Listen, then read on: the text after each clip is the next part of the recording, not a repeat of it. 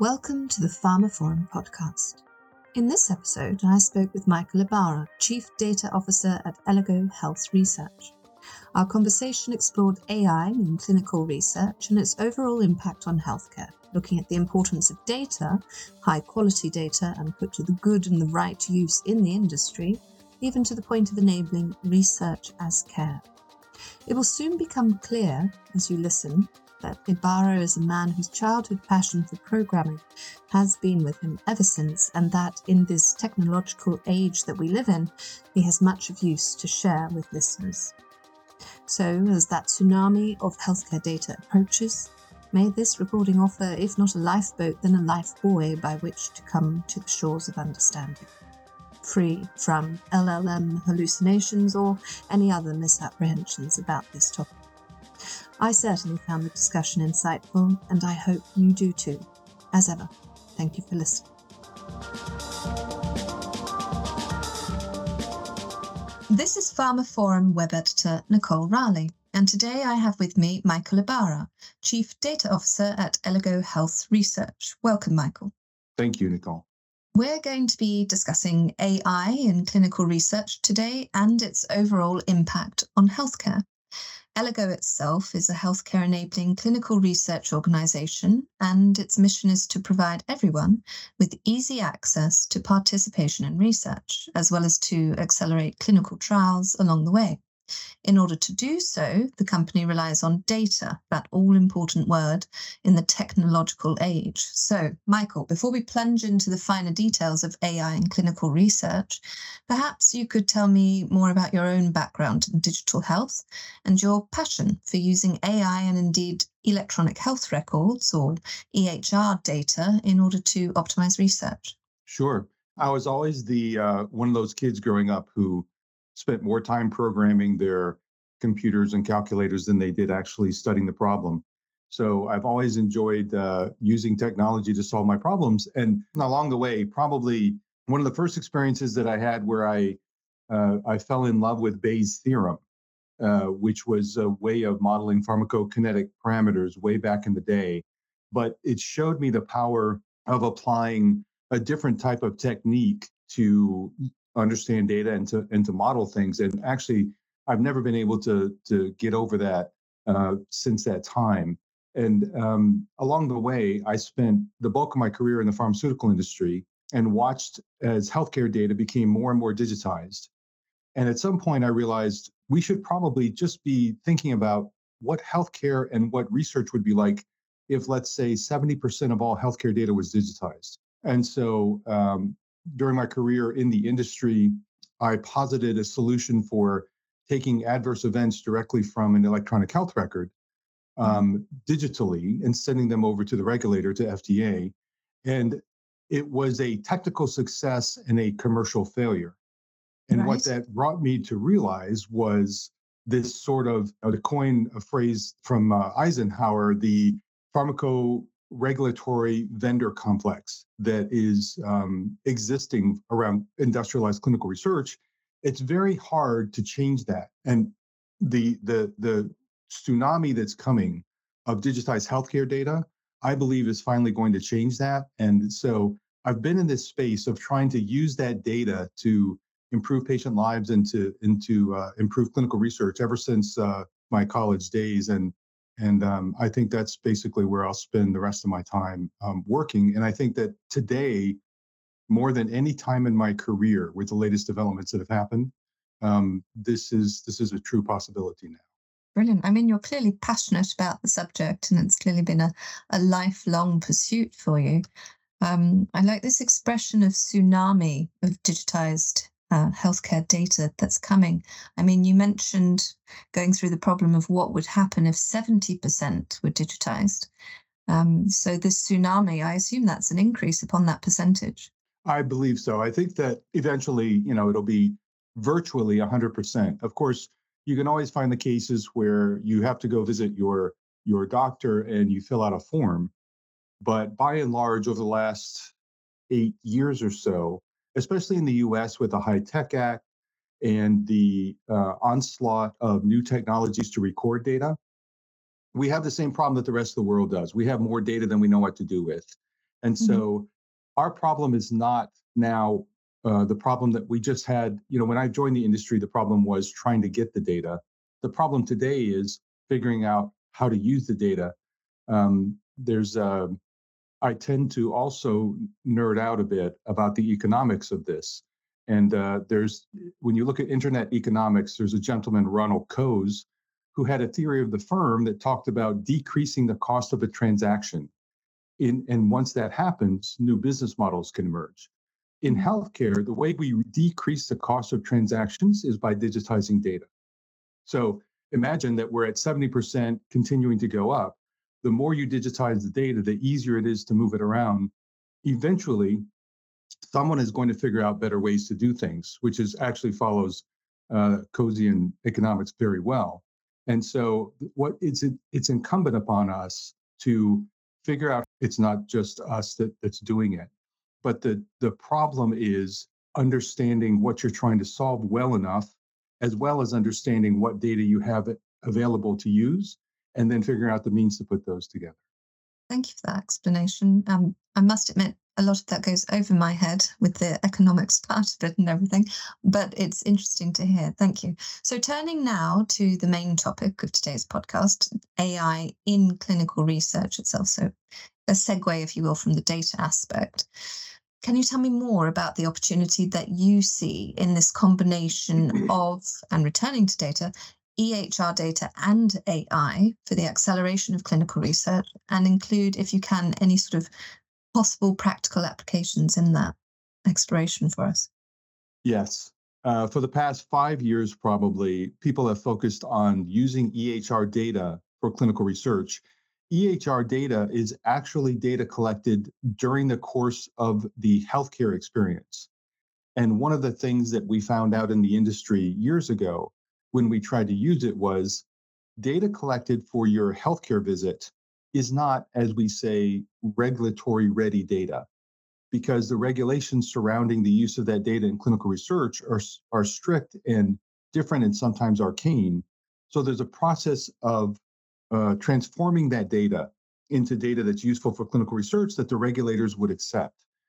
That's been the, the primary focus the last five years or so of, of many people and it and you spend a lot of time doing that. And so that's sort of a hidden cost of using ehr data for clinical research. However it is medical grade data and it is extremely useful. So we spend our time doing that. And it's it's uh, reaped benefits. Um, one of the things you can do with that is when you're looking for patients for a clinical trial you can go into the ehr and you can run searches on that data and you can find patients that are medically qualified um, there is some data transformation you need to do, but it's certainly um, more cost effective and more efficient and more accurate than asking patients the questions themselves. And so that's been in place for quite a while. The real, uh, I believe, revolution that's happening now is with AI in general, and more specifically with large language models that people may know as ChatGPT or BARD. And the reason for this is the large language models open up the opportunity for people with less data and technical experience to nevertheless understand how they can interact with something to solve their problems. And so, an example is you are enrolled in a study and you get a chatbot, and you're able to ask that chatbot questions about the study, and it responds to you almost as well or as well as a human would. So now, rather than wait for someone to call you for the study, you're able to go on at your own convenience whenever you might want to ask what is involved in the study? How many times do I have to go in for a visit? Are there any blood draws involved? Uh, what are the chances that I'll get an adverse event from the study?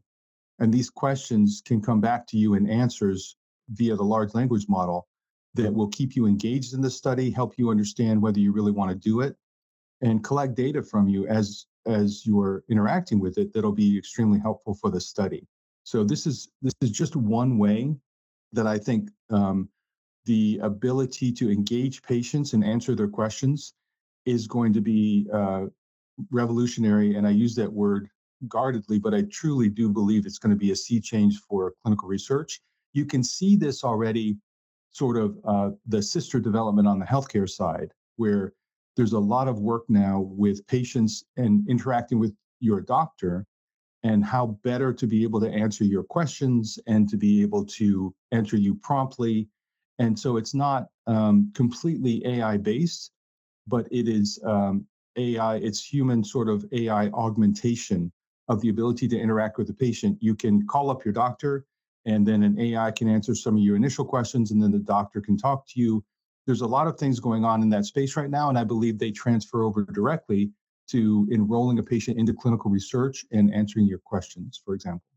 Thank you. So, this sort of interactivity of it is a clear definer in comparing it, say, to a search engine. So, how do we um, make sure that the data that feeds the AI, the large language model, is the correct data, high quality data. You know, there's this risk of going back to the search engine example, uh, false information, fake news type stuff. So, how is that being checked so that that doesn't occur with the chat GPTs of this world? And there was just a case recently in the news, as you'll well know, yeah, absolutely. I think you put your finger on the on the core question here.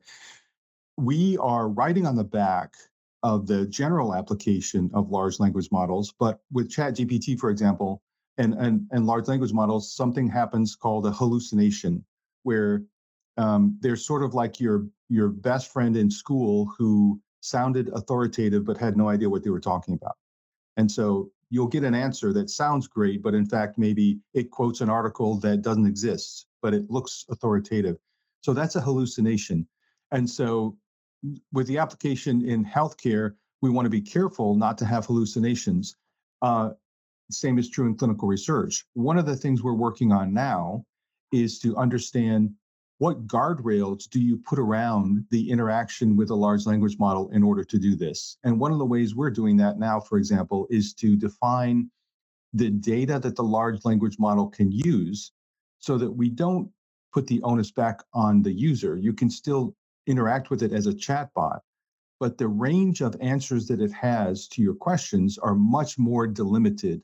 Um, so that when you're talking about the protocol or you're talking about a medical procedure, the it just doesn't have the opportunity to go out to the full internet and and interact with that. And so that's going to be a key area of research and development as we go forward when we're trying to apply these sort of technologies to healthcare and clinical research. Right so if we sort of come around now to the notion of research as care can you tell me more about this and how it's going to streamline the healthcare system as a whole Yes. Um, when you get into clinical research, one of the things you find out is uh, you imagine that you're going to spend your time looking at the data and analyzing it and making it better for mankind. And then you discover one of the biggest problems is simply getting patients into studies. Uh, research has exploded over the years, and as drugs become more complicated, protocols to test them become more complicated as the mm-hmm. regulations have increased, there are more hoops to jump through in order to get your study done. And one of the great difficulties you have now in clinical research is finding enough patients to enroll in your study and keeping them active and engaged so that they can get through it. So now, when we're looking at research its care, it's really trying to answer the question where are the patients? And the patients are actually receiving their daily care every day, but they're maybe um, have no idea that a clinical study is going on that they could be qualified for. So, research is care is attempting to move research into healthcare and give patients the choice as they're receiving their daily care to also be involved and get into a clinical trial that could help them directly and it will certainly help the clinical research industry and the application then of ai to this is as we've been discussing Imagine that you visit your doctor, and for one of the visits, your doctor offers you an application that where you can enroll into a research registry and you get to chat with a chatbot that tells you about the recent studies that's going on. And the chatbot may be informed about your own medical record through the system that's been set up. And then it will come up and, and say, Nicole, we have a study that you may be interested in you can learn more about it. And if you find that you're interested in it, you can talk to your doctor about it and get enrolled. So what that's doing is it's moving your opportunity to learn about the trial, making it easier for you to learn about it. And then that uh, moves the opportunity of finding patients into general healthcare. So, a, a, clear facilitating of an acceleration, if you will. It's just sort of, as you say, streamlining, making these processes far smoother for both sides of the coin, the healthcare professionals and for the patients themselves. Exactly. Yeah. Okay. So, now let's think about the future vision. I know we're, we're already living in a future vision, as it were, but given that, as you say, from the percentage of 70% to it could potentially be virtually 100%, summatively, what's in store for AI across clinical research, in your opinion? Uh, the first thing I think about with that is um, many people will will know the phrase uh, "the future's already here; it's just not well distributed." Mm-hmm. What you'll find is anywhere you look, you may find that people are still, as I said, recording their medical history on paper, all the way over to people um, interacting with a chatbot in healthcare and in clinical research. What I imagine for the future and what I hope for, first of all, is simply an evening out of what is entirely possible today. The technology exists, and we're learning very quickly how to tame it and how to use it. And the it's simply um, making sure that the availability for this uh, reaches deep into healthcare and it doesn't become segmented uh, area of the population or of a certain organization that allows you to use this for your research. So right now it's a competitive edge. What I hope personally is that it becomes a commodity mm-hmm. so that anywhere in the world, literally, you could go and, and learn about research more. In terms of advancements, what I think will happen is I think it's very much as um, you know, in 2017, uh, Andrew Ng uh, called AI the new electricity. And I mm-hmm. think we're living through that now. Um, people are using it already. Some people will get electrocuted, as it were, and, and make mistakes. But in the end, it's going to power a whole new way of interacting with the data that uh, goes far beyond the engineers and far beyond the scientists. So that the vision that I would see for the future is you don't need to know any more about a large language model than you do today. You simply interact with it as an assistant that will help you with your healthcare. It will help you uh, learn more about research, get involved with it, help you manage through the study, and help you after the study provide back information for you about your data. And so, what I would see is I see no reason why there's any technical barrier to that what I hope is that um, we can embed it into healthcare in such a way that it, as I said, becomes a commodity and it it raises all boats um, in the ability to engage patients into research. Wonderful, thank you for that. I, I like that notion of being an assistant to streamlined healthcare and into clinical research. Thank you. Well, thank you for your time today, Michael. It's been a pleasure speaking with you. Same here, Cole. Thank you very much. And so that concludes this episode of the Mini pharmaphorum podcast. You can find more information about this episode, including a download link and information about previous installments and the main pharmaphorum podcast series at pharmaphorum.com forward slash podcasts.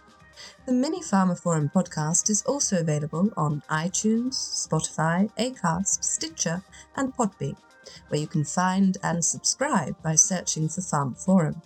Of course, don't forget to visit our website where you can sign up for daily news and analysis bulletins as well, and follow us on Twitter at, at pharmaphorum. Well, that's all for now. Thank you for listening.